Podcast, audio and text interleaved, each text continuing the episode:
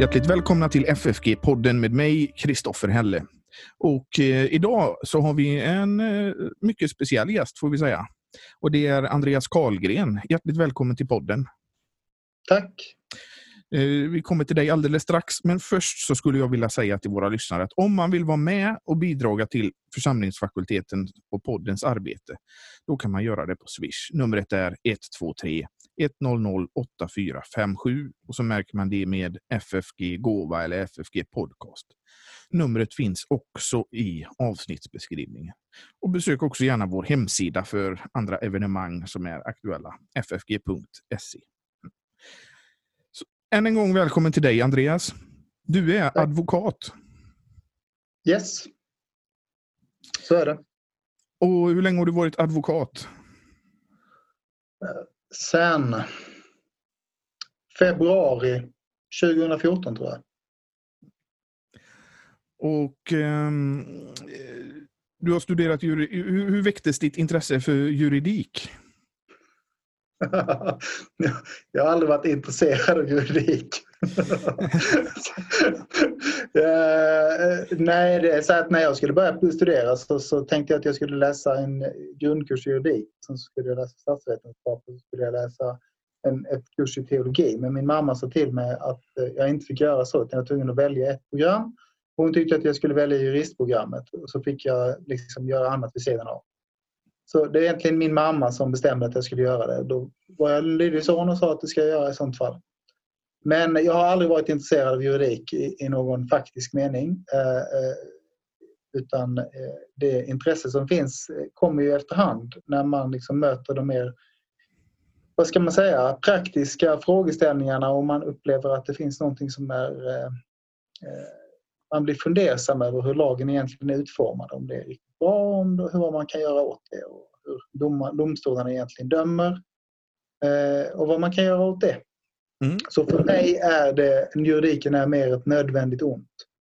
Om jag ska vara helt eh, ärlig.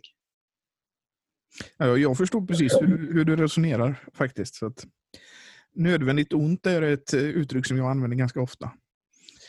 Eh, Men du har ju blivit känd för olika vad ska man säga, teologiska tvistemål inom kyr eller kyrkliga tvistemål. Men jobbar du med andra ärenden också?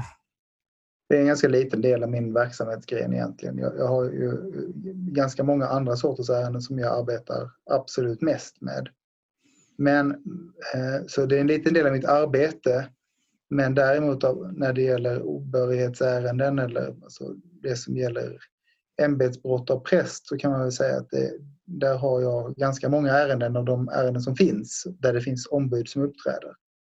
Eh, det är väl jag och ytterligare en person i landet som ägnar oss åt dem i någon vidare intensitet. Vilka är de här andra? Vilka är de flesta ärenden du ägnar dig åt? Jag, jobb, alltså jag är eh, kontorschef egentligen där jag är så jag ägnar mig allra mest åt att arbetsleda andra advokater och jurister och sen så, så har jag därutöver att jag är eh, golvbrunn för allt det som mina kollegor inte vill eller kan eller har tid att hantera. Så det är ganska många olika sorter. Men det är Mm, brottsmål och så, eller? Nej, egentligen allra mest olika typer av civiltvister kan man säga. Eh, Allt, alla möjliga sorters tvister där e- enskilda personer är inblandade och tvistar gentemot andra personer kan man säga, eller företag. Eh, hur kommer det sig att du eh, kom in i den här kyrkliga världen, så att säga? Ja, alltså, i, svaret är väl egentligen den att ehm, ehm, nu ska vi tänka efter här, det är nog 2013 tror jag att det är, så skrevs det ju ett eh, brev angående, Per Eckerdahl skrev ett brev. Det var 2012. Var det 2012? 2012 så skrev Per Eckerdahl ett brev där han skrev att, eh, Eh, att enligt 17 kapitlet 17 paragrafen i kyrkoordningen var förbjudet att för präster i Svenska kyrkan att dela gudstjänster i missionsprovinsen och att om man bröt mot det så kunde det vara aktuellt med ovärdig förklaring. Eh, och eh, när jag läste 1717 i kyrkoordningen så, eh, och liksom använde den juridiska metoden som typiskt sett liksom, som vi arbetar med. Liksom. Jurister och teologer är ganska lika så vi jobbar med eh, tolkning av ord. Vi tror att ord betyder någonting och att man kan förstå någonting av ordet och att ordet är tillräckligt och ordet är klart. Men den tolkningen som Per Ekedal gav till 1717 det var överhuvudtaget inte alls klart. Utan det var en sorts motsatsläsning eftersom där står det att det, var, det är tillåtet att leda gudstjänst i ett samfund som är med i Lutherska världsförbundet enligt den ordning som gäller i det samfundet. Ehm, och då är frågan, är det då motsatsvis förbjudet att leda gudstjänst i andra samfund? Även om man håller sig till Svenska kyrkans ordning? Ehm, för det innebär ju att man inte bara läser stycket mots eller paragrafen motsatsvis så att tillåtet blir förbjudet. Och det, det är ganska ovanligt liksom inom juridikens värld rent generellt att man säger att ehm, det är om man har en, en, att man kan dra ett motsatt slut hur enkelt som helst. Det är inte alls självklart. Och, och sen är nästa problematik att här blir det inte bara ett motsatt slut utan då blir det ju ett analogislut. Att man tillämpar då den motsatta läsningen på ett annat fall. Det vill säga då att präster leder gudstjänst in i, eh, i, i, eh, i ett annat samfund. Men att man använder den ordning eh, som följer, finns i Svenska kyrkan. Eh, och jag tyckte det var så, det var så konstigt. Så att där eh, skrev jag och började liksom fundera på hur det egentligen var ställt. Och det är väl egentligen där som en, en del av det här börjar i vart fall. Att, att där börjar jag intressera mig för det. För jag tyckte att det var liksom en bristfällig argumentation. Eh, och på den vägen är det väl egentligen därför att den frågan kommer ju till slut att ställas på sin spets i olika sammanhang. Eh. Men eh, menar du att Eckedals argument var eh, känslomässigt eller var det bara att han var subjektiv? Alltså, Ekedal hade ju den argumentationen det var hans argumentation för det första. Därför att egentligen är det så här att det argumentet är hämtat från biskopsmötets uttalande. Det visste jag inte då kan jag säga. Biskopsmötet uttalar det här i samband med att man får en fråga från överklagandenämnden. Man lämnar, överklagandenämnden lämnar biskop Arne Olssons eh, överklagande för yttrande till eh, eh, biskopsmötet. Och där använder biskopsmötet bland annat den här argumentationen. Eh, och eh, i och med att Arne Olsson då blev eh, obehörigförklarad förklarad så uppfattade väl kanske biskopsmötet att det här var liksom någonting som man kunde, ett argument som fungerade. Eh, så eh, det är nog närmast därifrån som saken kommer. Det man kan säga är att jag tycker inte att det man inte använde, det var inte liksom den juridiska metoden. Man använder inte det vi kallar för rättskälleläran. Att man tittar på lagen, dess lydelse, dess förarbeten, dess praxis och försöker tillämpa den. Eh, utan man, eh, man letade ju efter argument för att hantera en situation som kyrkoordningen egentligen inte reglerade. Eh, så eh, det var ju kanske svårt för Per Ekedal att göra rätt i det sammanhanget kan man väl säga. Mm. Men eh, det, det, är många processer som du har varit inne i och vi tänkte att det här avsnittet det skulle handla lite om det här och, och just det här med att vi har bekännelseskrifter. Mm. Som, och så har vi en kyrkoordning. Kan, kan du klargöra de här begreppen? Vad är bekännelseskrifter och vad är kyrkoordning? Ja, alltså det här är ganska, det, det är ganska komplicerat om man ska vara rent krass. Uh, Alltså, Concordieformens företal säger ju att det finns ingen annan regel för kyrkan än Guds ord. Alltså inga andra eh, bindande föreskrifter. Då skulle man kunna tänka sig att det var, vore, liksom, att det vore i strid mot den idén att man skulle ha eh, några andra regler överhuvudtaget. Eh, men det man kan säga är ju så här att att det ska, måste finnas en ordning i en kyrka, det är helt uppenbart därför att eh, evangeliet och, och liksom det bibliska budskapet är ju evigt. Och det måste liksom, eh, vi har inte överlämnats en eh, lagstiftningsmakt eller en ordning som ska gälla för alla tider. Alla sådana försök har ju liksom misslyckats. Vare sig domsrätten över ordningen på det sättet som den romersk-katolska kyrkan menar eller för den delen som eh, kalvinisterna menade att bara de ordningar som framgår av skriften ska tillämpas. Utan Bibeln är ju, och särskilt då Nya Testamentet, visar ju oerhört tydligt liksom avsaknaden av de regler som gäller för den offentliga gudstjänsten och riten som ju är mångfaldiga i Gamla Testamentet. De är ju i princip helt borta i Nya Testamentet. Det är ganska få föreskrifter liksom, om den allmänna gudstjänsten och om hur ämbetet ska vara organiserat och sådär. Det eh, säger man väl egentligen så i, i luthersk tradition att det är en del av kyrkans dynamisk pneumatiska karaktär. Alltså att eh, eh, det är den heliga Andes verksamhet där Guds ord förkunnas rent och klart och sakramenten rätt administreras. Det, det är kyrkan. Eh, och att alla andra ordningar måste eh, anpassa sig för att skydda och understödja dem. Så man säger att man kan behöva ha, eh, kyrkan kan behöva styras och fungera på många olika sätt i olika tider. Och därför så har man inte menat att det finns eh, den, den, sortens föreskrifter som handlar om ordning i eh, Nya Testamentet. Så då kan man säga att eh, vad är det då för ordningar som krävs egentligen? Ja, alltså, det är ju de ordningar som gäller just för ordnings skull. Så det är ju inte en lag vi talar om utan en ordning. Och den ordningen har ju egentligen som fundament att den ska skydda nästan kärleken. Det är fel, skydda evangelium. Ehm, och enda anledningen till att vi som kristna är skyldiga att följa ordningen, det är nästan kärleken.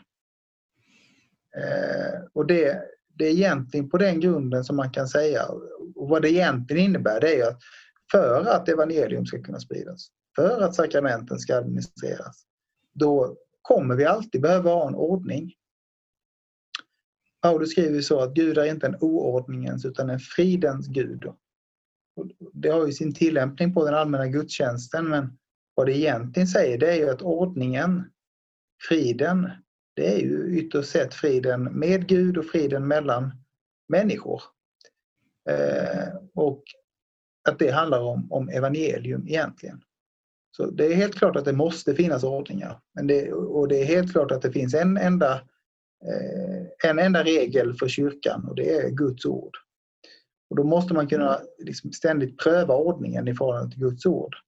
Men den intressanta frågan är ju det här mellansteget då när det gäller bekännelseskrifterna. Mm. Kommer de in i det här sammanhanget? Och då kan man säga ungefär så här eh, att eh, läran om sola scriptura är ju inte en lära om att eh, vi liksom varje gång vi ställs inför en teologisk frågeställning ska slå upp en bibel och liksom läsa från början för att eh, komma fram till vad det handlar om. Utan vi har ju trots allt en rik historia av eh, eh, teologisk reflektion som hjälper oss på vägen att förstå det bibliska budskapet. Men när det då gäller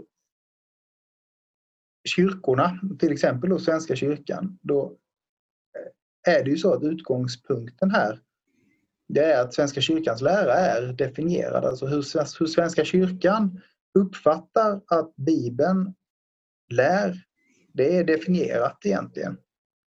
Det är egentligen definierat på flera, eh, liksom, kan man hänga upp på lite olika sätt. Men, men Svenska kyrkans eh, lära, alltså vad Bibeln faktiskt säger, det, det, är tydligt definierat. Så för en jurist så är det väldigt enkelt att förstå hur bekännelseskrifterna kommer in i det här sammanhanget. Det man kan säga det är att redan i bekännelseskrifterna då, det kan man påstå ett cirkelresonemang, men där så anger man att till kyrkans uppgifter hör att döma över sann och falsk lära. Eh, det tillkommer ämbetet att göra det. Och det innebär egentligen att bekännelseskrifterna intar en sorts eh, tillämpningsnivå på Guds ord. Eh, och är därmed också en norm som övergår kyrkoordningen. Man kan egentligen säga så här att Eh, det är som en grundlag egentligen. Allt vad Svenska kyrkans kyrkoordning är och dess verksamhet är, det ska vara förankrat i, eh, i bekännelseskrifterna och i skriften. Eh, och inom bekännelseskrifterna finns det i sin tur en hierarki där Uppsala mötes beslut och Augsburgska bekännelsen intar en särställning. Och sen så i fallande ordning där eh, liksom Uppsala mötes beslut och bekännelseskrifterna är överordnade de andra Eh, de andra bekännelsedokument. Eh, så om man ska använda sig av en bild för det här så kan man säga så här att eh, Guds ord är den översta normen, för, den absolut högsta normen för kyrkan. Och Guds ord vill förmedla till oss, alltså läromässigt, det är uttryckt i bekännelseskrifterna, inte på ett uttömmande sätt eh, men inte heller bara på ett exemplifierande sätt utan på ett verkligt bindande sätt. Och därunder kommer kyrkoordningen som ju kyrkomötet bestämmer över. Eh, men kyrkoordningen är alltid underställd skriften och bekännelseskrifterna. Den får inte lov att ge uttryck för något an, någon annan lära eller ståndpunkt. Eh, och i den mån som den avviker från bekännelseskrifterna och Bibeln så ska den inte tillämpas. Men finns det någon skillnad på, det heter ju kyrkolagen innan år 2000 som en lag, medan efter år 2000 är det en kyrkoordning. Är det, är det någon skillnad i, i det? Så det finns, ja det är det absolut. Nu finns ju kyrkolagen en mening kvar, alltså det finns ju en ramlag om Svenska kyrkan. Och här kan man säga så att här finns det egentligen två stycken olika historieskrivningar. Alltså därför att eh, när man ska härleda liksom, varför kyrkoordningen är relevant överhuvudtaget. Vad är det som gör att kyrkomötet har en domsmakt? Och vilka normer är det som gäller? För rent krasst så är det så att som kyrkoordningen är uppbyggd så skulle mötet kunna bara ändra bekännelseparagrafen. Det är bara en kvalificerad majoritet som krävs i sånt fall. De skulle kunna stryka alltihopa och skriva något helt annat. Men om man försöker härleda då vad de här, liksom historiskt sett, var de här, eh, läran kommer ifrån. Då kommer man egentligen ner till var läran och ordningen kom från och hur de hänger samman. Då kommer man egentligen ner till eh, 1686 års kyrkolag och 1571 års kyrkoordning. Eh, och de eh, är ju egentligen eh, är de reaktioner på att evangelium har börjat spridas i Norden, alltså att reformationen når hit. Eh, så de är ju ett sätt att skydda den reformerade tron som har kommit till Sverige och som 1686 då fullständigt hade eh, liksom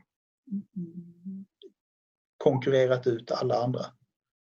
Ehm, och det innebär egentligen att ordningen, enligt den historieskrivningen i vart fall, kommer av läran.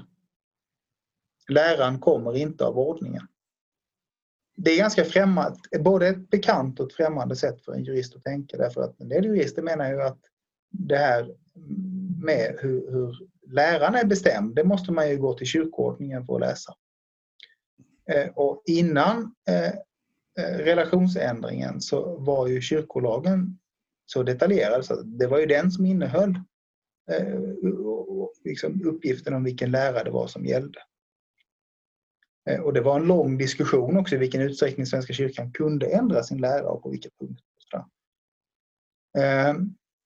Men det man kan säga nu det är ju egentligen att med lagen om Svenska kyrkan vars förarbeten definierar vad som är Svenska kyrkans lära så, finns det, eh, så kan inte kyrkomötet ändra ordningen. Det kan, går inte att ändra i kyrkoordningen så att man stryker den lutherska läran. Bekännelseskrifterna kan inte göras obsoleta med mindre än att regeringen griper in egentligen och, och att riksdagen griper in och ändrar i Svenska kyrkans, i lagen om Svenska kyrkan, ramlagen.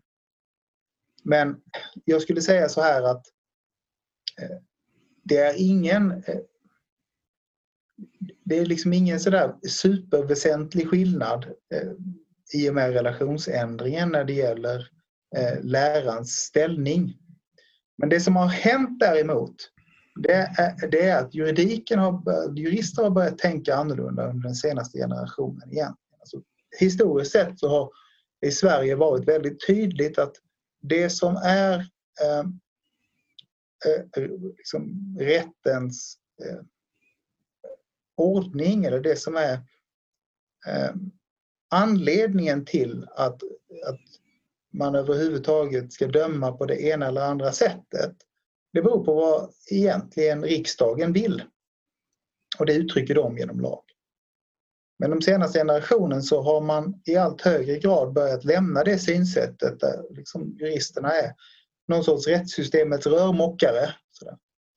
Eh, att man istället har börjat tillämpa eh, rättskällor som ligger utanför rättsreglerna, alltså utanför lagen, utanför det man kallar för positiv lag. Och istället börja tillämpa allmänt giltiga principer. Det absolut mest tydliga exemplet på det, det är ju hur Europakonventionen har fått ett jättestarkt genomslag i både svensk och europeisk rättstillämpning.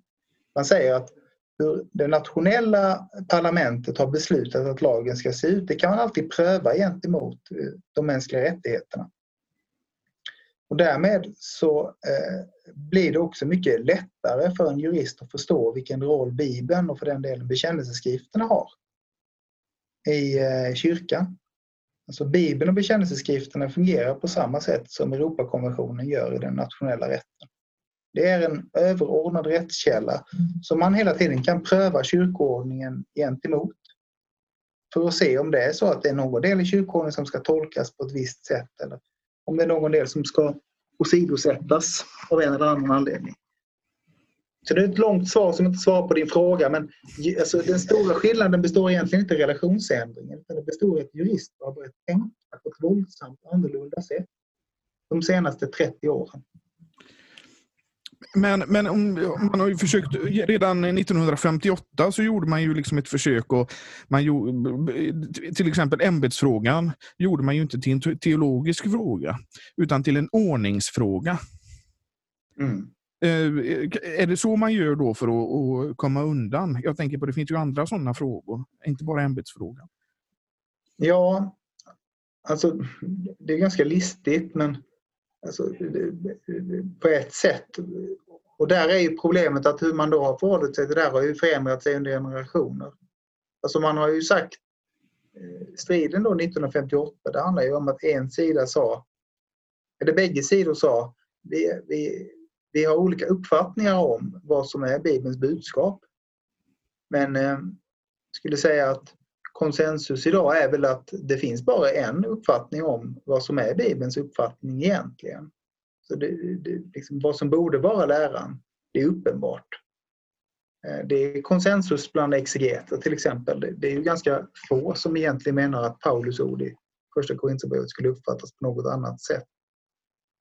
Eh, men det var ju samma sak med deklarationen som föregick eh, eh kyrkomötet både 57 och 58.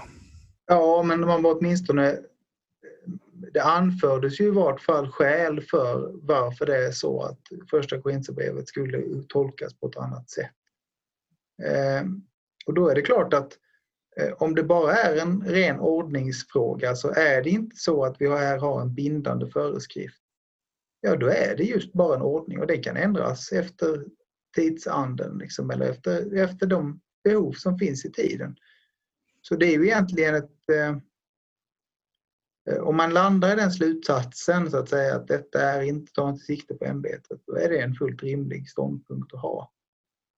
Eh, sen är det väl så rent generellt att i, i kyrkan så är man ju inte så väldigt, har man historiskt sett i alla fall inte varit så väldigt sugen på att uttala sig angående lärofrågor eller döma över lärofrågor. Men de senaste, ja, kanske åtminstone fem åren, men säkert långt mer än så, så kan jag ju säga att när jag tittar på hur praxis ser ut från domkapitel och överklagandenämnden och så, så är det ju eh, i ganska många tillfällen där man eh, liksom ändå eh, på ett väldigt tydligt sätt markerar i lärofrågor. Eh, och det är ju ärenden där jag själv inte har, inte bara de ärenden där jag själv figurerat utan andra ärenden alltså, som jag har tagit del av, där man har eh, dömt ut vissa eh, beteenden och gett erinringar och varningar för olika eh, lärobrott egentligen. Eh, och man har till och med ohörigförklarat präster som har avvikit i, i, i läran. Så det, det, det har nog varit så att man hellre vill angripa i ordningsfrågor för att det kan kännas lite lättare. Eh, och det kan man ju tycka är liksom helt okej. Okay. Man, man, man, kan ju tänka sig att man angriper ett felaktigt beteende både eftersom det avviker från ordning och både eftersom det avviker från lära. Men, eh, men den tendens som jag kan se det, det är ju att läroargumenten absolut är mycket mer vanligt förekommande idag i alla instanser egentligen, både i domkapitel och överklagande. Så jag, jag, skulle säga att, att, att, eh, att man nog... Eh, det är en ganska blandad bild som man får. Men min uppfattning den är ju att om, om man talar med någon idag så är svängningen från att de, de vet knappt att det är en ordningsfråga om ämbetet till att det blir en teologisk fråga. Hur tänker du nu? Ja, alltså att eh, de, de menar att, eh, att ämbetet, att det fastställdes 58 att det var en teologisk fråga och att det gick att ha kvinnliga präster. Det är alltså mm. den, så har utvecklingen gått, tycker jag, när man resonerar med folk. Att det har gått från att då, då var det tydligt en ordningsfråga 1958 till mm. att folk idag tycker att det är en tydlig teologisk fråga. Ja, eh, så det, absolut finns det så, eh, den uppfattningen. Och där har man ju liksom det problemet att man då säger att lärande är inte det som framgår av Bibeln utan, eller bekännelseskriften, utan lärande är liksom ungefär vad vi gör. Men eh, alltså den saken är ju eh, eh, Ehm, det, det finns en mängd eh, förvirring i de här frågorna. Jag tror inte ens riktigt att det är någon som vet hur man ska tänka jag var inblandad i ett ärende som gällde just frågan om, om bland annat ämbetsfrågan där Göteborgs stifts domkapitel konstaterade att de, de menade att det var en lärofråga. Där överklagande nämnden liksom överhuvudtaget inte berörde den, den frågeställningen. Vilket ju bara kan betyda en enda sak och det är att alltså den högsta rättsliga instansen i Svenska kyrkan menar att detta inte är en lärofråga. Eh, eller i vart fall inte att Svenska kyrkan har en avgjord lärouppfattning i frågeställningen. Så det är väl egentligen det närmaste jag, jag som jurist kan komma ett svar i den frågan. Alltså, Svenska kyrkan har inte avgjort liksom, sin läroståndpunkt här. Utan man har, eh, man har i, i, i, praktiken har man en läropluralitet men en, liksom ett, åsikt, ett, ett ordningsmonopol. Eh, och, det kan ju förefalla mycket, mycket motsägelsefullt. Men, men det kan liksom inte vara rättskällorna att dra någon annan slutsats i vart fall. Och från rättstillämpningen. Men du som jurist, skulle du se den här, och det här ordningsmonopolet som du nämnde, skulle du se någon möjlighet att gå runt det? Inte praktiskt. Men, men alltså eh, i, i, i, verkligheten är det ju så här att ordningen ska åsidosättas om det inte överensstämmer med läran. Ehm, det kan ju vara ett djärvt påstående men en biskop som till exempel skulle säga att vi ska prästviga den här kandidaten eh, oavsett om den har vilken uppfattning den har i ämbetsfrågan och oavsett vilka deklarationer den har avgett eller inte. För eh, det här ordningen strider mot Guds ord. Ehm, den skulle åtminstone föra ett resonemang som är förankrat i kyrkorätten. Sen om det skulle vara rätt eller fel, det skulle väl liksom eh, ansvarsnämnden för, för biskoparna behöva ta ställning till. Men det är i varje fall inte ett omöjligt resonemang. Och då skulle kanske den fråga som vi nu liksom letar ett svar på eh, kanske bli besvarad på något sätt. Sen är det ju inte så enkelt bara som att juridiken är som matematik som följer sin, sin eget lag. Jag brukar säga att det är en blandning mellan retorik och gyttjebrottning. Eh, det är ju inte så enkelt. Frågan är vilka argument är det som övertygar människorna. Argumentet kan ju vara oklanderligt men till slut så är det ju en domare som ska sitta och bestämma. Och det handlar ju om att övertyga den domaren med argumenten som man presenterar. Så ett helt oklanderligt argument kan ju ändå nedkämpas. Jag vet en domare som jag jobbat med, han skrev, han sa så här, inte till mig men till en kollega. Man kan skriva bort hur mycket som helst i en dom. Och, och det, det, det, är klart att det finns ett moment av, ska inte säga godtycke, för domarna baserar ju eh, och försöker basera sina uppfattningar eh, på vad som är gällande rätt och vad som är formellt riktigt. Men det, det, man kan inte komma undan från det till sist så är det människor som faktiskt ska utföra det här också och som måste övertygas om det hela. Sen är ju problemet egentligen så att man, skulle, hur, man kan inte få den här frågan till exempel prövad eh, med mindre än att någon faktiskt gör det. Ja, och så länge ingen gör det, så det finns ju ingen författningsdomstol där man kan vända sig och säga att vi vill att den här bestämmelsen i kyrkoordningen upphävs. Utan det måste hela tiden vara som ett led i ett ansvarsutkrävande gentemot någon. Man kan inte liksom beslutspröva kyrkomötets beslut av ett eller annat slag. Och där är väl liksom vårt... Där kan man väl säga att, att, att, att få svar på vad som är formellt riktigt där och inte, det, det, det, det, kan ibland vara omöjligt att få. Och juridik handlar ganska sällan om vad det är som är rätt och oftare om att få rätt. Eh, för att ha rätt, det kan liksom vilken dåre som helst ha. Liksom. Men att få rätt, där i kommer liksom det praktiska arbetet. En annan fråga som jag vet att du har varit inne i, det är ju det här med... Eh, det var en präst som du företrädde som blev anklagad eh, för att ha, ha förnekat evolution. Mm. Är det ett brott på något sätt att förneka evolution? Eller är det bara, är det bara godtyckligt? Alltså, man kan säga så här att när det gäller ämbetsbrott av präster så krävs det som utgångspunkt eh, att eh, det finns antingen då ett tydligt definierad ordning eller en tydligt definierad lära som man har brutit mot. Det finns ett annat rättsfall jag var involverad i. Alltså, det finns ett förbud mot eh, att ta emot så kallade stålpengar Alltså präster får inte lov att ta betalt för utförda förrättningar. Det framgår uttryckligen av eh, kyrkoordningen. Och I ett fall som gällde en präst som jag minns rätt var aktuell i Linköpings stift så var prästen hade erbjudit samtalsterapi och själavård mot timtaxa. Och domkapitlet hade funnit att det var eh, liksom olämpligt. Att det fick man inte göra för det stred mot det här förbudet. Men förbudet gäller just förrättningar och en själavård och bikt är ingen förrättning. Så när det här hamnade hos överklagandenämnden så sa de att eh, det är inte utrett att, hon har, att den här prästen har erbjudit själavård mot betalning. Men även om så var fallet så finns det inget förbud mot det. Och det, det är egentligen det är den så kallade legalitetsprincipen att alla gånger man liksom ska ha disciplinära åtgärder gentemot någon så krävs det att det finns en ut, rent uttryckt rättsregel som man bryter mot. Och det eh, konstaterar man att det inte fanns.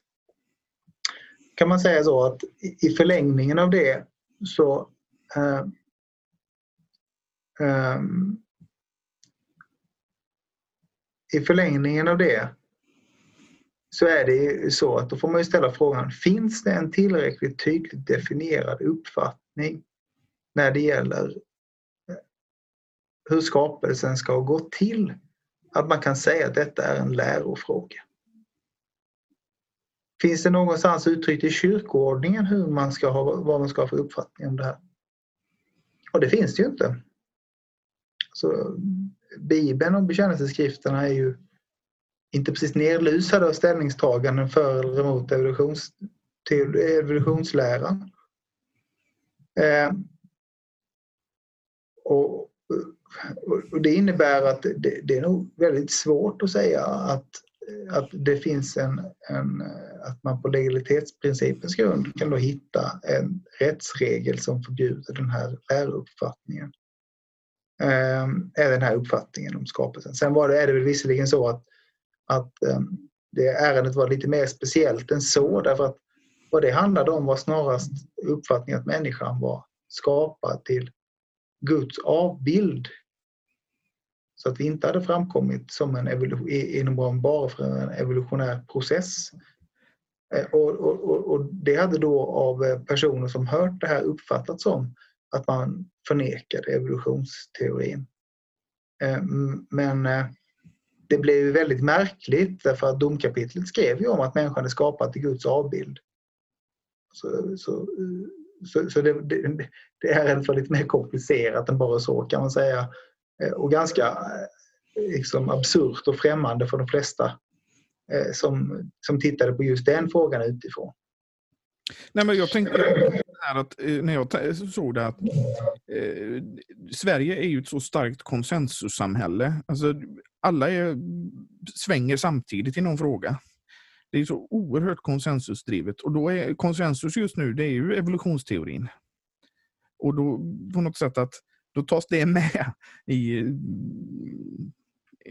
som ett, en anklagelsepunkt i en helhet för att det är så starkt konsensustänkande.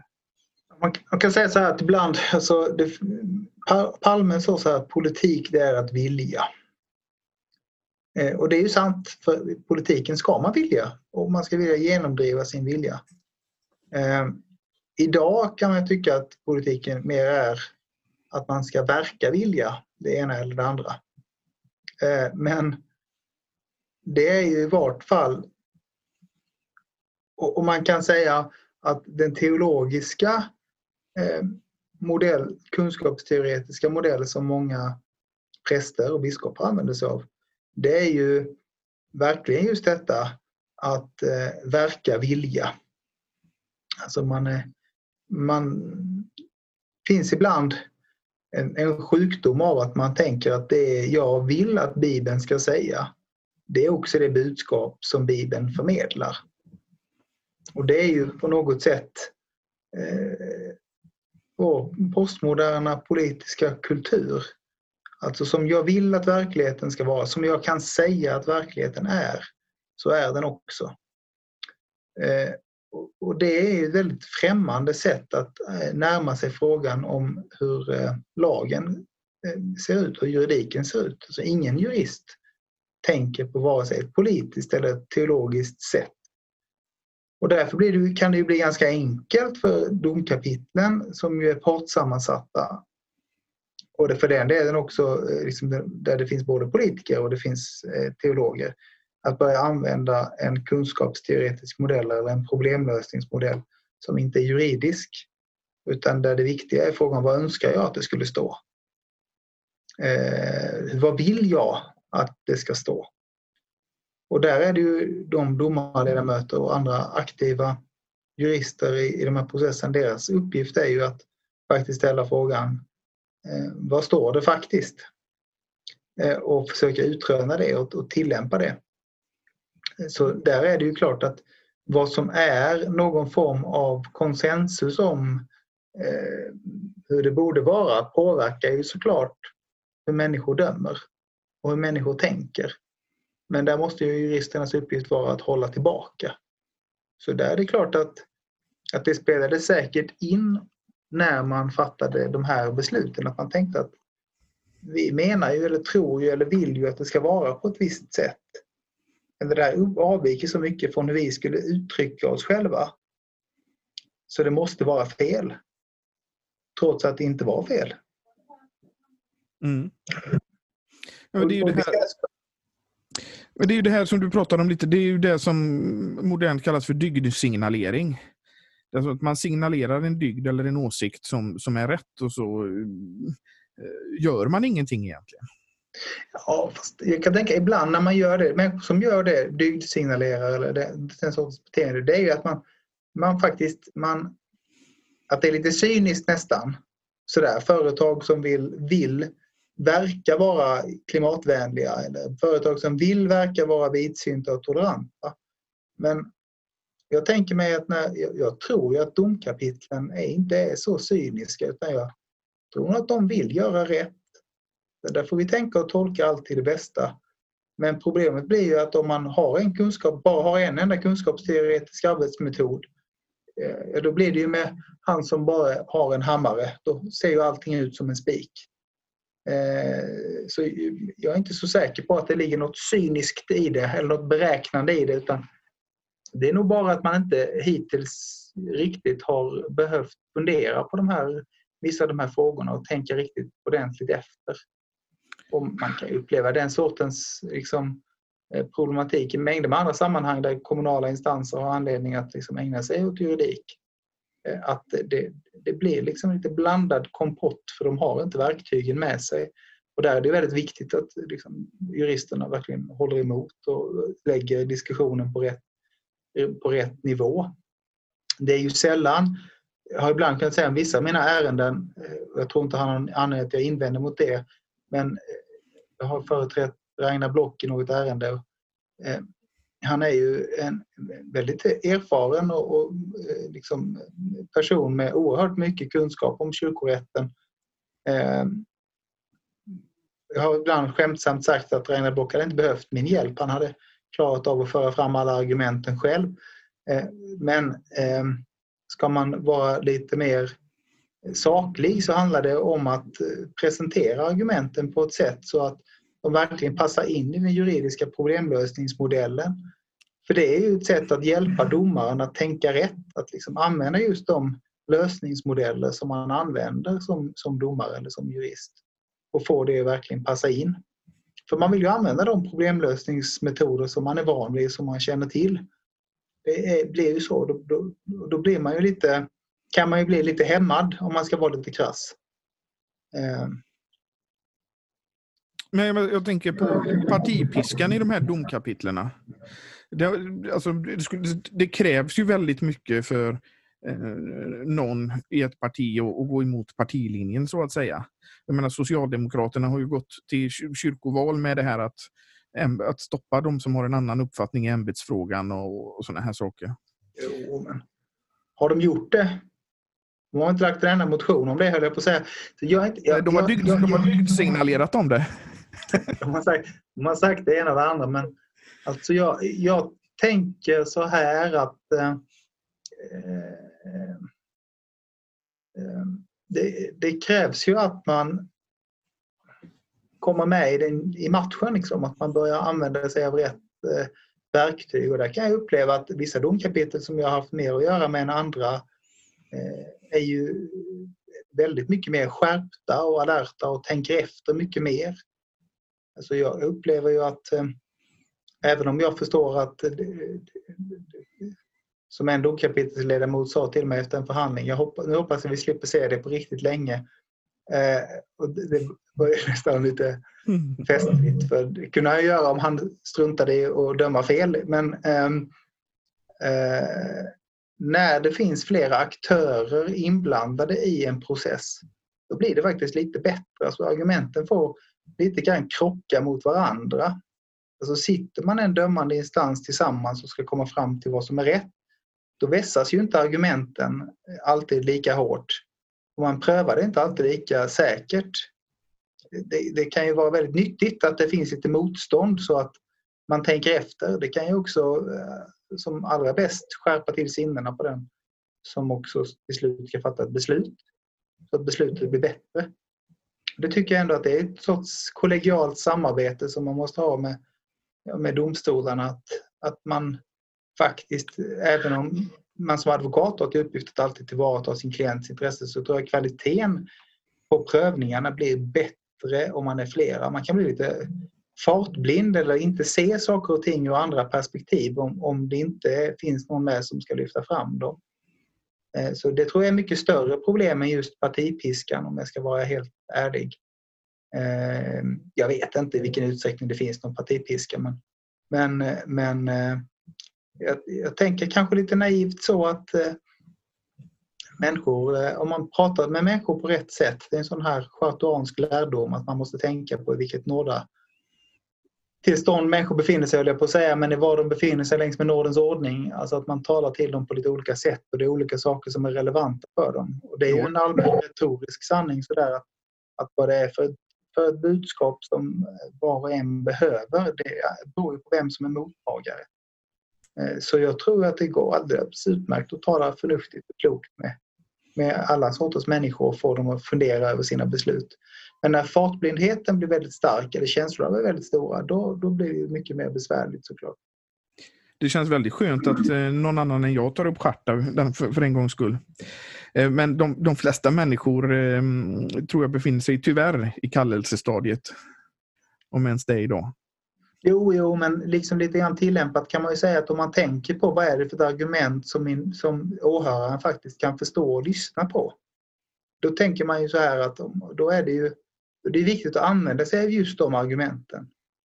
Eh, och an, använda sig av de argumenten på ett sätt som gör att människor faktiskt vill lyssna. Det kan ju gå att säga att ni har fel tusen gånger men det hjälper ju inte riktigt mer än att förstärka någon annans uppfattning om att de visst har rätt. Det blir liksom lite grann det allmänna problemet som råder. Att ibland kan man det man säger vara så frånstötande för åhöraren så att åhöraren tvärtom tar liksom en felaktig anstöt. Och då har man ju ett problem. Så. Men jag tror att människor rent generellt vill göra rätt och är mottagliga för argument. Det krävs ju en väldig eh, liksom förhärdelse om man inte alls är villig att lyssna. Och sen i vissa lägen så är det ju så att domstolar kanske säger ja det kanske ligger någonting i vad den här advokaten säger eller domkapitlet kanske säger att det är så. Men eh, vi får väl se vad överklagandenämnden säger. Eh, och det, det, så någonstans måste de ju trots allt fatta beslutet. Jag kan ju alltid eh, väldigt tacksamt stå och kommentera vid sidlinjen och säga att de har fel. Men de måste ju göra någonting och hantera frågan de facto. Men Göteborgs domkapitel har du ju haft en del att göra med. Mm. Eh, jag tror inte du har förlorat i överklagandenämnden en gång mot Göteborgs domkapitel va? Jo då, det har jag gjort. Det har du? Det tog så 7-1 eller något sånt här till mig. Så de har vunnit vid, något, vid ett enstaka tillfälle. Men eh, de har ju, det verkar ju som att de gång på gång gör samma sak och försöker att... Tar de inte lärdom av det? Nej, jo, det gör de. Alltså, jag, jag, jag, tycker att man kan säga rent generellt så att jag tycker att Göteborgs stifts domkapitel idag kanske ett av de bästa domkapitlen i landet. Men det beror ju också lite grann på att de har eh, förlorat några gånger. Och det gör ju att de, tror jag i vart fall, blir inte mer ödmjuka men liksom eh, att de eh, tänker efter ett par gånger innan. När andra domkapitel inte gör det utan andra domkapitel har liksom kört, eh, inte haft det motståndet riktigt och, och därmed så behöver de inte tänka, så kan man bli lite mer fartblinda. Men jag upplever att det finns en väldigt liksom en beredskap och en medvetenhet på, på Göteborgs stift. Ehm, så, eh, och där tänker jag att där, där har mina små bidrag varit ganska har varit bra för kvaliteten i domkapitlet rent generellt. Jag säger också att jag tycker de skriver ju våldsamt mycket bättre beslut nu för tiden än vad de gjorde för, ja, för sex, sju år sedan eller så. Det, det, är mer stringent och bättre resonerat och eh, och så, så, men där måste jag säga att jag, där får man närmast säga att, att man ska berömma dem, höll jag på att säga. Eh, och där visar det sig också vikten av att det faktiskt liksom bjuds upp till dans och att det blir en, en, liksom en, en faktiskt utbyte i de här frågorna. Jag, det är svårt att säga hur Göteborgs stifts domkapitel gjort i det ena eller andra ärendet men jag tror de hade tänkt ganska annorlunda än vad många andra domkapitel hade gjort i en del, i en del frågor. Men eh, nu är du inne på det, så vad är dina tankar kring eh, överklagandenämnden? För där har du ju också varit några gånger. Ja, jag tycker att överklagandenämnden fungerar väldigt väl.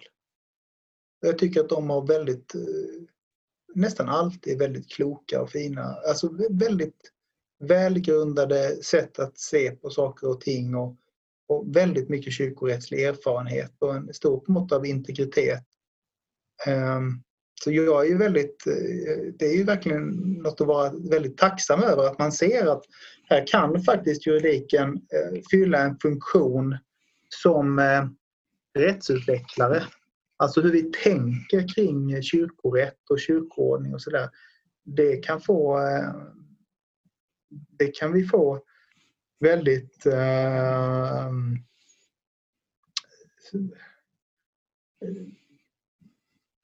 det kan vara utvecklande helt enkelt. Och, och jag tycker att överklagandenämnden under eh, de åren jag har varit där och de ärenden som jag har haft där har jag tyckt att, Att de verkligen har varit villiga att vara modiga och ta den rollen. Sen upplever jag att man ganska ofta försöker missförstå dem. Eh, så, vad är, alltså man går inte och läser beslutet riktigt ordentligt. Ibland, ibland så läser människor bara vad jag har skrivit och det måste de ju också skriva där såklart. Det betyder inte att överklagandenämnden håller med om vad jag har skrivit. Och ibland så, så, så eh, övertolkar man dem eh, liksom på andra hållet så att man, man tänker att här har eh, överklagandenämnden skrivit någonting som är alldeles fruktansvärt. Och jag, jag tänker att det, ibland skulle man vilja ha en så här domläsningsövning med, eh, med personer som läser överklagandenämndens beslut. Att, att börja med att läsa dom, eller skälen för beslut och fundera över vad det är den verkligen skriver där. Och, har du svårt att förstå det så tror jag nog att då kan man ju nog ringa överklagandenämnden och fråga hur de tänker. För att eh, jag upplever ju att de eh, liksom har en hög grad av integritet i sitt beslutsfattande. Eh, ibland så finns det någon form av tanke att det skulle vara så att jag, jag kan trolla med knäna så där och, och så göra överklagandenämnden som jag vill men det, så är det ju aldrig. Eh, alltså, eh, det, det, är ju inte så det fungerar rent, rent praktiskt utan det är ju självständigt beslutsfattande som de ägnar sig åt. Där jag bara tycker att de med den erfarenheten och mognaden som finns i att sitta i kniviga situationer så har de ju varit oerhört eh, alerta och, och, villiga att, att liksom inte vara något avdankat eh, liksom pensionärssällskap utan faktiskt eh, gå till grundfrågorna. Jag, jag, när man ser vissa namn som, som är med där så tänker man oj, oj, oj. Det här kommer inte gå bra. Men sen så på något vis så känns det som att när de sitter i överklagandenämnden så växer de uppgiften lite. Att det... Jag tror att det, det, det är ju om man tar sin uppgift på allvar så växer vi väl alla med uppgiften på något sätt. Eh, och jag, jag, jag har den största respekt för alla ledamöterna där ska jag säga. Jag tycker att det, det är liksom en väl, väldigt välfungerande institution. Eh, som jag hoppas får vara det framgent också. Eh. Ett annat ärende som har varit aktuellt nu, det, det är ju det här med, jag är inte så inläst på det, men det här med Härnösands biskop. Och då, mm. tänker jag, då, då, då, är det ett ord som, som eh, har figurerat och det är det här ordet biskopsämbete. Mm. Hur, hur, finns det något biskopsämbete? Ja, det finns det.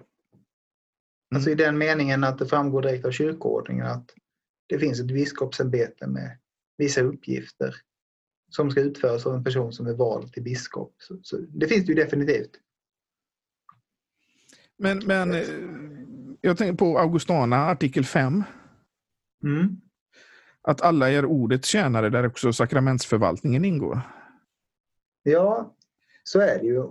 Där kan man säga så att, att det, det innebär ju inte att det är så att alla präster skulle ha biskopens uppgifter.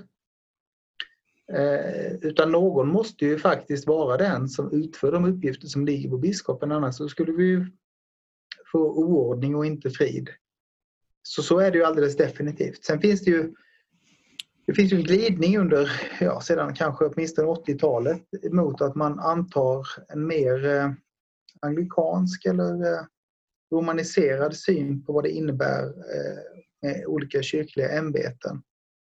Så det är ju helt klart så att bekännelseskrifterna är ju ganska främmande för att tala om ett treledat eller tredelat ämbete utan man tänker att det finns ett ämbete där man sen kan ha olika uppgifter. Eh, och där finns det ju både liksom argument som förs fram i debatten och argument som förs fram i, i olika rättsliga instanser. Men jag tänker så att för eh, överklagandenämnden, utan att på något sätt säga att jag tänk, vet hur de tänker, så, så är det ju helt klart så att det finns ju de facto ett biskopsämbete. Eh, så det finns ju uttryckt i kyrkoordningen. Eh, och det, med det ämbetet, det ämbetet kommer av ett val och en process och, och ehm, dess verksamhet är angiven där.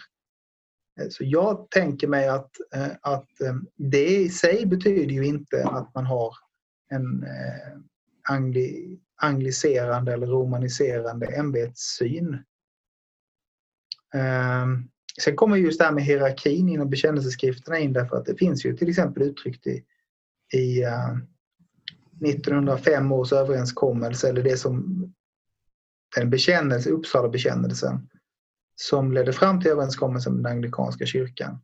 Där man just egentligen tar ställning till och säger att vi har ingen, ingen eh, särskild uppdelning eller ledning i ämbetet. Men det är ju, och mot det kan man då framhålla olika biskopsbrev angående ämbetet och borgaröverenskommelsen och sådana saker. Men eh, de är ju i sig underordnade. Både liksom Augustana och schmalkaldiska artiklarna och eh, traktaten om påvens makt och överhöghet. Eh, så det är ju inte helt... Eh, Eh, det, det, finns ju liksom i, mellan de olika bekännelsedokumenten eller lärodokumenten så finns det ju, verkar det finnas motsättningar och motsägelser. Och då får man ändå återgå till den där eh, utgångspunkten att, eh, att de överordnade rättskällorna har företräde framför de underordnade. Bibeln framför bekännelseskrifterna, Augustana Uppsala mötes beslut eh, framför schmalkaldiska artiklarna. Eh, och schmalkaldiska artiklarna har företräde framför till exempel eh, Nu försvann du ljudet. Gjorde det det? Ja. Hör du mig nu? Ja, nu hör jag dig. När du böjde dig fram så försvann ljudet. Ja, det, jag, eh, nej men alltså, det finns en hierarki helt enkelt och där kan man ju säga att de uttryck som lutar åt en angliserande eller en romaniserande mm. ämbetssyn de är ju liksom längst ner i skalan så att säga av lärodokument. Så de måste ju förstås och tolkas i ljuset av de lärodokument som är överordnade. Nej, men jag tänker till exempel här på, på västkusten så har det ju under många alltså biskopen har prästerna har haft en väldigt fri roll gentemot biskopen till exempel. Man har inte haft den synen på biskopen som till exempel kom in, som du säger, från senare tid. Mm. Nej, så är det ju och då är frågan, var det rätt eller var det fel? Därför att eh, eh, även om det är klart det är så att, att eh, prästen i en präst eller lärare inom en evangelisk luthersk kyrka står friare i förhållande till sin biskop än andra sammanhang så är det ändå så att eh, den underordning som nästan kärleken kräver den är ju verklig. Eh, och, och, där är ju frågan, har man verkligen har man tagit sig friheter som man inte hade? För även om biskopen inte har rätt att binda samveten till att följa ordningen så har vi ju ändå bundna samveten till att följa nästan kärleken.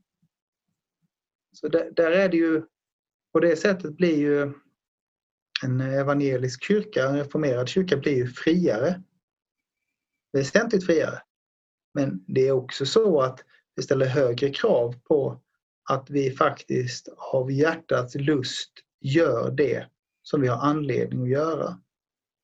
Så det är inte så enkelt att en präst alltid kan gå i opposition mot sin biskop och hur den vill. Utan det kräver ju verkligen lydnad. Men lydnaden gäller ju då primärt gentemot evangelium. Så då måste man ju ha en välgrundad anledning till att egentligen så att säga, gå i opposition till sin biskop. Eh, så eh, det är lite dubbelt det där om jag ska vara helt ärlig.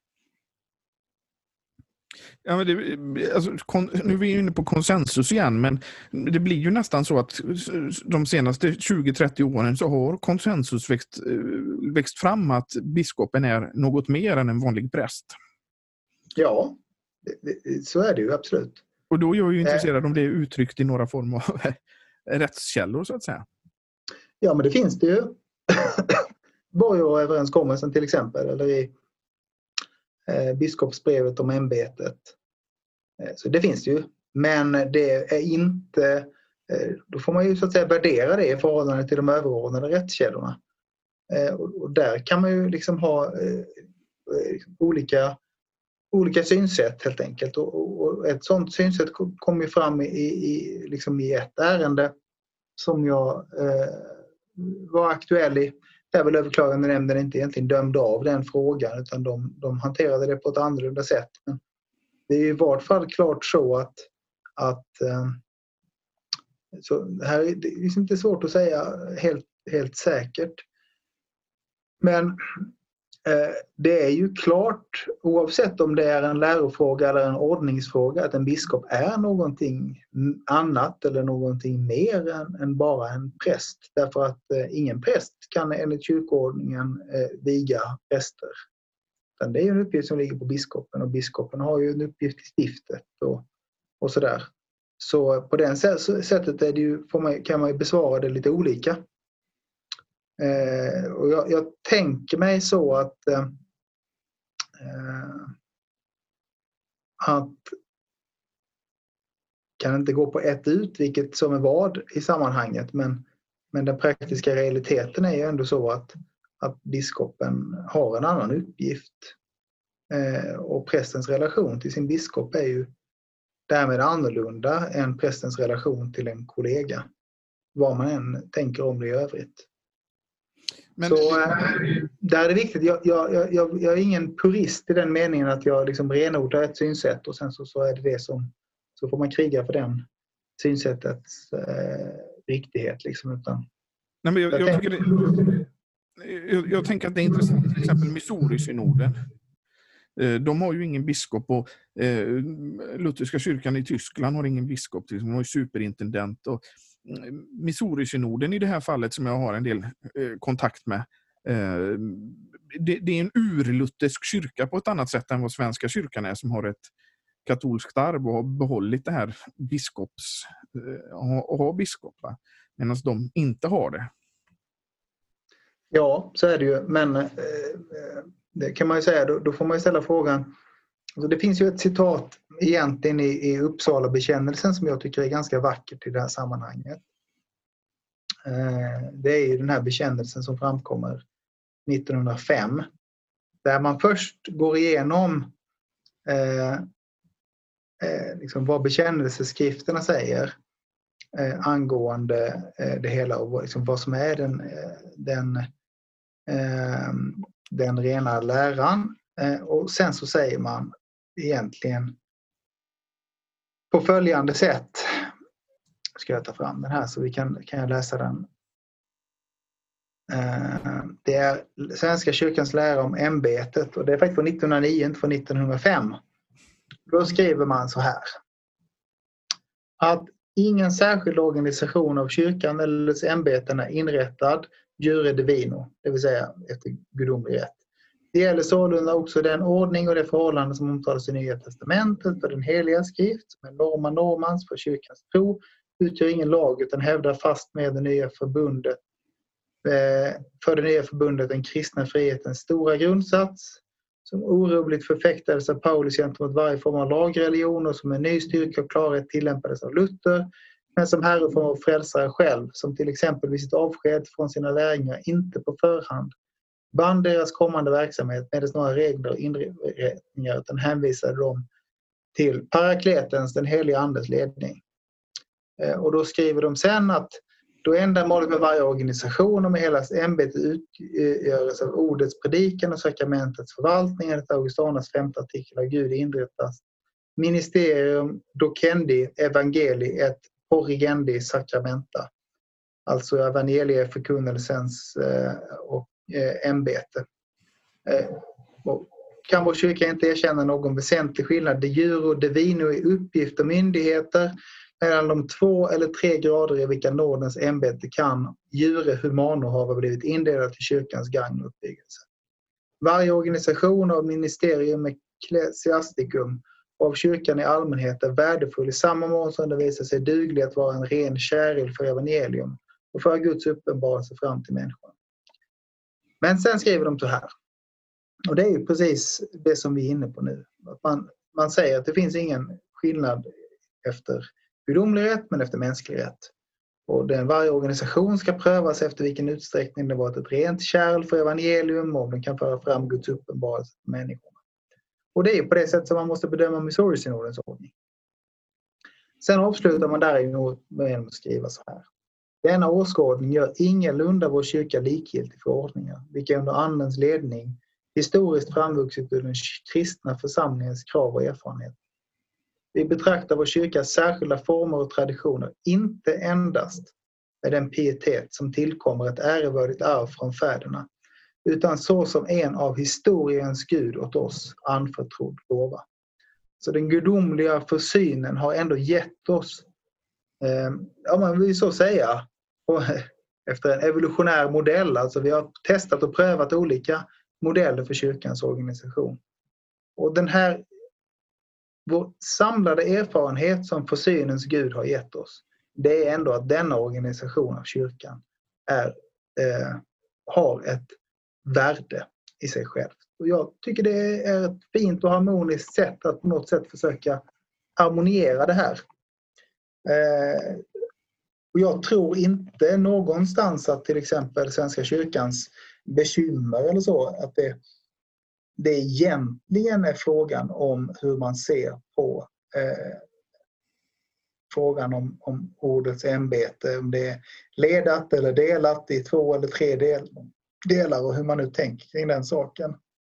Jag tror inte heller att det är så att Missouri-synodens eh, liksom, styrkor och svagheter egentligen är grundat i eh, de här frågeställningarna. Däremot så tror jag att en del av de bekymmer som Missouri-synoden har kämpat med eh, internt, som ju är, det är en väldigt vid kyrka, men när man utomstående tittar på den så upplever man inte på det sättet. Att, eh, att eh, det finns ju liksom en, en våldsam spännvidd trots allt. Eh, att eh, en del av de bekymmer som de kämpar med hade de kunnat undvika genom att liksom inte avfärda eh, det, den gåva som historiens Gud har gett dem. Så de började ju egentligen som en episkopal kyrka och slutade vara det av olika anledningar. Som för mig i vart fall riktigt anledningen till det höll i dunkel. Ja, det, det, var på, det var ju han, C.W. Walter, som, hans, jag kommer inte ihåg namnet, men hans själa sörjare, med hans förebild. Han eh, eh, levde väl inte ett direkt föredömligt liv. Och han lät sig vigas till biskop på vägen över till, från Tyskland till USA. Och så upptäckte de att hans eh, eh, levande inte stämde överens med hans lära. och lite sånt där. Så där redan i början, innan de hade bildats, så avslutade de mm. eh, biskopsämbetet. Mm. Nej, det, det, är svårt att uttala sig om exakt hur det ligger till men, men alltså, det, där är ju bekymret är att det är, det är en rent kongregationalistisk kyrka egentligen och, och det har ju särskilda bekymmer med sig som vi ju såklart inte upplever på samma sätt när vi befinner oss på större avstånd i förhållande till dem. Men, men eh, om man lever i den verkligheten så tror jag nog att man, man ser de bekymren på ett lite annorlunda sätt. Men ser du inte en fara i att man eh, gör biskoparna till småpåvar och andliga förebilder på ett sätt som eh, mer påminner om Rom? Nej, det, det, finns ju verkligen eh, mängder med slagsidor som man kan hamna i men jag tänker att det rätta, eh, det felaktiga bruket upphäver inte det rätta bruket. Eh, för det är inte heller så som historiens Gud har tänkt att det ska vara eller som den gåva som man har gett oss att det ska vara på det sättet. Där har vi ju många uttalanden i våra bekännelseskrifter som tvärtom vittnar om att så inte ska vara fallet. Jag tänker mig att, eh, att eh, om jag då tänker lite grann vid sidan av min, min roll som jurist att, att, eh, eh att Uppsala bekännelsen är, är en, en, ett gott föredöme för hur man kan tänka i de här frågorna. Mm. Eh, vad ligger i framtiden för dig nu? Har du några... Eh, ska du upp i överklagandenämnden eller har du någonting annat kyrkligt? Nej, jag, jag, har, jag har, ska jag vara helt ärlig så, så, så eh, har jag eh, ingenting som akut bränner på det sättet just nu. Men det har en tendens att komma över en precis när det är som minst lämpligt. så det väntar väl något runt hörnet precis här, höll jag på att säga. Ehm, ja, vi har pratat en stund nu och ehm, eh, jag tänkte att vi skulle gå mot avslut. Är det någonting du vill tillägga innan vi går till avslut? Nej, egentligen inte. Det, det jag kan säga är väl att jag tycker att alla som vill bli präster och som strävar efter det verkligen har anledning att fundera över och sätta sig in i relationen mellan kyrkoordning och, och eh, kyrkans lära. Eh, och vara riktigt insatta i, i det. Det är ju ett eftersatt område för många. Och det leder till att man istället killgissar kring hur det ska vara istället för att gå och läsa vad det faktiskt står. Och det är inte så väldigt komplicerade, alltså det är inga stora skillnader mellan hur jurister tänker att man ska läsa lagen. De, de, de juristprofessorer på 1800-talet som liksom la grunden för den moderna svenska juridiken, de var, tillhörde Lunda schartuanismen. De var strikta schartuaner och tillämpade egentligen i allt en luthersk syn på vad det skrivna ordet kunde förmedla. Eh, eh, de trodde att det fanns ett inre sammanhang och en inre klarhet eh, och att det skrivna ordet kunde förmedla ett budskap som var mottagligt för egentligen var och en som sökte det med uppriktigt hjärta. Så på det sättet så är den juridiska och den goda teologiska kunskapsteoretiska modellen väldigt lik. Eh, men det gäller då att man liksom läser det, inte för att läsa in utan för att förstå vad det vill förmedla. Så det är lätt för en teolog att eh, liksom, arbeta juridiskt om man klarar av att arbeta med den kunskapsmodellen eh, och tillämpa den egentligen på ett annat materia. Och det, det vill jag verkligen uppmana alla eh, som är ansvariga i kyrkan att verkligen våga göra och ställa frågor. Och har man frågor får man gärna höra av sig till mig. Jag tycker det här är på ett sätt väldigt intressanta frågor att diskutera och fundera över. Eh, så det är ni hjärtligt välkomna att göra ett samtal. Mm. Tack så mycket för att du ville vara med och hoppas att du kan tänka dig att vara med någon mer gång om det är något som dyker upp. Absolut. Och är det så att man vill bidra till församlingsfakultetens och poddens fortsatta arbete, gör det gärna på Swish. Numret finns i avsnittbeskrivningen eller på vår hemsida ffg.se. Och eh, vi säger tack och hej och hörs nästa vecka.